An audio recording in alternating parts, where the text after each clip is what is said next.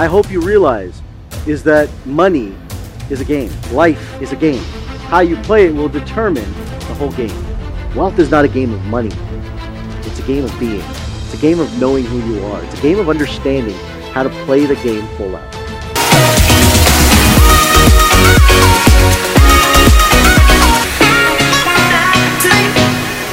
I hope you realize is that money is a game. Life is a game. How you play it will determine what you're going to do with your life. How you play it will determine the whole game. The cost and value of money is important. To understand the value of money as it goes up and down in your life will be an essential component to make sure that you understand how to play this game at a much larger scale. Now, the government, what they do is they're responsible in our lives to borrow from lenders. Okay, they borrow from lenders. And these lenders then go out and they give that money to people to provide goods and services into the market space. And these goods and services, they collect money from taxes. And then they disperse that money to the unemployed.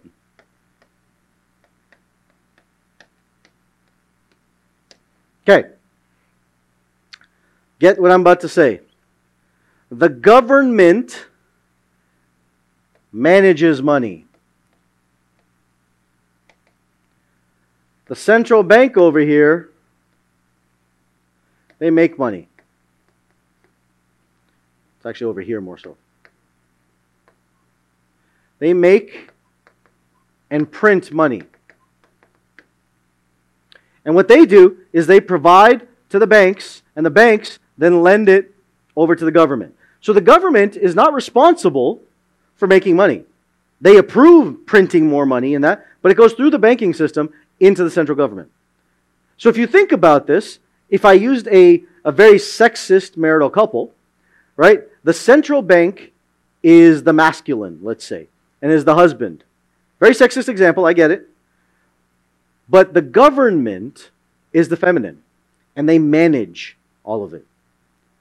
Now, at the same time, if we were to superimpose our, our world, what we just talked about with our families, our lenders, this is the bank. This is Chase Bank giving you a mortgage. And they got to have goods and services going on in the economy because if people are not buying things, what's happening to their taxes? Are they making any taxes? No, they're not. They're not making any taxes. Okay? So if they're not making any taxes, their income goes down. They have to lend money, provide money, so that people are doing transactional business.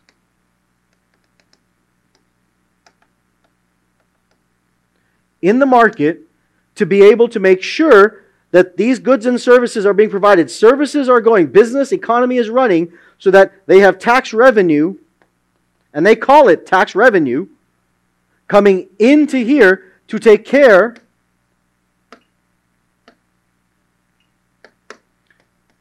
of the unemployed and the people who are not providing value. Now, as this group gets larger and says, I'm not going to work, why would I work? I make more money sitting at home doing nothing. What do you think happens to the government? Do they get squeezed tighter and tighter and tighter? You better believe it. They get squeezed tighter and tighter and tighter. So what do they got to do? They got to go back over here to the bank and say, "Look, dude, I got to take care of all of these people who are not who are unemployed." And when I say unemployed, please understand, I'm not being disrespectful when I'm saying this, but people who choose to live there and not provide value and service. That's what I'm representing with unemployed. I'm not talking about people who are honestly just lost their job for a period of time. That's not what I mean. He lost his job. He said, you know what? I'll go be a locksmith on my own. He went and provided value and service. But if our consciousness around here is stuck, if our consciousness is saying, you know what? I can't provide value and service until someone gives me a job and an opportunity to do something, then we won't be able to go provide value in the market. Then we won't move from here to be one of here. We need in our economy to get people from moving from here up to here. Inside of this. Because the more unemployment that we hold on to, that percentage, when it got to 10, 12, 11%, all that does is puts pressure on here, and the government says, look, I, how am I going to pay for all these people? Because I got to let them live and survive and, and manage and exist. And here's what I want you to hear if you're not managing your money wisely, you get the handouts from the government and you get put in this pile. I hope I pressed a nerve. I hope I pissed you off there because that's the truth. If you're up here and you're providing lots of goods and services and value, you don't have to be dependent on this guy.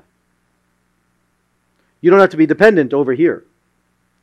And the entire economy is running like this. This is why when we look at the entire pandemic that we went through, we printed $2 trillion.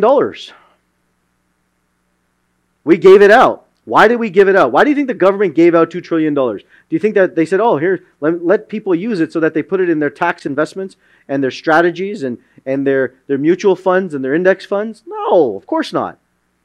They gave it out because if they didn't, they were going to stop this. It would kill their tax revenue. And so when the tax revenue would stop, that means that this would stop. But even still, we went through a, a position where we lost money, right? And they said there's not enough sales, there's not enough tourism's down, industries are down, people are not buying, they're not going out to dinners. Like, that's all being crushed. They had to go print more money. Whether they're right or wrong in it, I don't know. All I know is where we're at. Currently, where we're at. That's all that matters. Because I said it didn't matter where you started, what's happened in the past. What's going to happen is what's going to happen from here, future in the future. We've got to now make sure that our future money is taken care of in a proper way. Our future economics are positioned so that we don't have to get stuck in the situation again. And money that gets printed, and as money gets printed, the value of each dollar goes down. And as the value of each dollar goes down, the expenses have to rise. Just like I was talking about this clicker. If the resources cost more money because the value goes down, therefore, automatically, the price of this has to go up. And now things become more expensive. And as things become more expensive, more services need to be provided for the same lifestyle. This is called living in the rat race. This is called not understanding money and being stuck in the rat game of life. Because you make the same amount, provide the same value, and think that you deserve more, but money is expanding constantly. But when you're not, you stop yourself. When you're not, you stop yourself from growing. You, st- you limit yourself from your expansion of the universe and expansion of where you're playing. Because of that, it prevents you from actually playing in the game of life. It prevents you playing full out in the game of life. What happens is this is the value of money continually goes down because we keep printing it. Not because for any other reason that we have to. Because we take on so much credit. But we take on more credit. The government has to take on more credit because it overleveraged itself by doing things that it can't pay for. And so what happens there is that you lo- you have to print more money. You have to borrow more. And the more you borrow is that the value goes down. But costs of goods and services go up. It's because things become more expensive. I've said this multiple times now. The secret to the game is this is this intersection. And this intersection is where you stay in fair exchange and are constantly growing.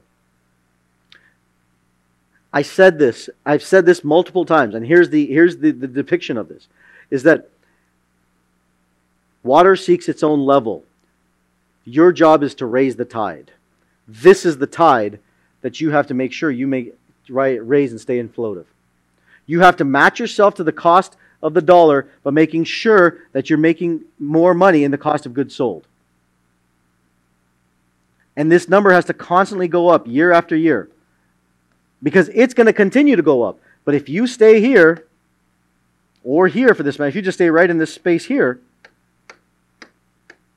if you stay here, but in 2022, it's here, you've lost money. 2023, you've lost money. 2024, you've lost money. And every year you're thinking, I can't get ahead, I can't get ahead, I can't get ahead. I don't know why I can't get ahead. I do everything in my power to get ahead, but nothing seems to be working for me. And if you can't get ahead because of that, it's because you don't understand how to provide more value. I will continue to come back to this is that you've got to provide more value. You've got to figure out how to provide more value in the game. And the more value you provide, the more of a provide value you bring to the market. And the more you serve the shit out of people, you will never have a depiction of a deficiency of jobs. You'll never have a deficiency of income. You'll never have an opportunity to sit and say, I don't have enough business and I don't know what to do with. It will not happen. We may need to package it and market and put it together and do things. There's no question. But it's going to be hard to convince me that an inspired leader is not going to bring people to it, to whatever they do. An inspired business versus a depreciating business is very, very clear. You all know the, the businesses, you can have money, who cares? Right? Go buy a bunch of 7 Elevens, have a bunch of money. Great. What are you going to do with your life? You're going to fall apart. Inspiration is what gives life breath. Breath is what gives life meaning.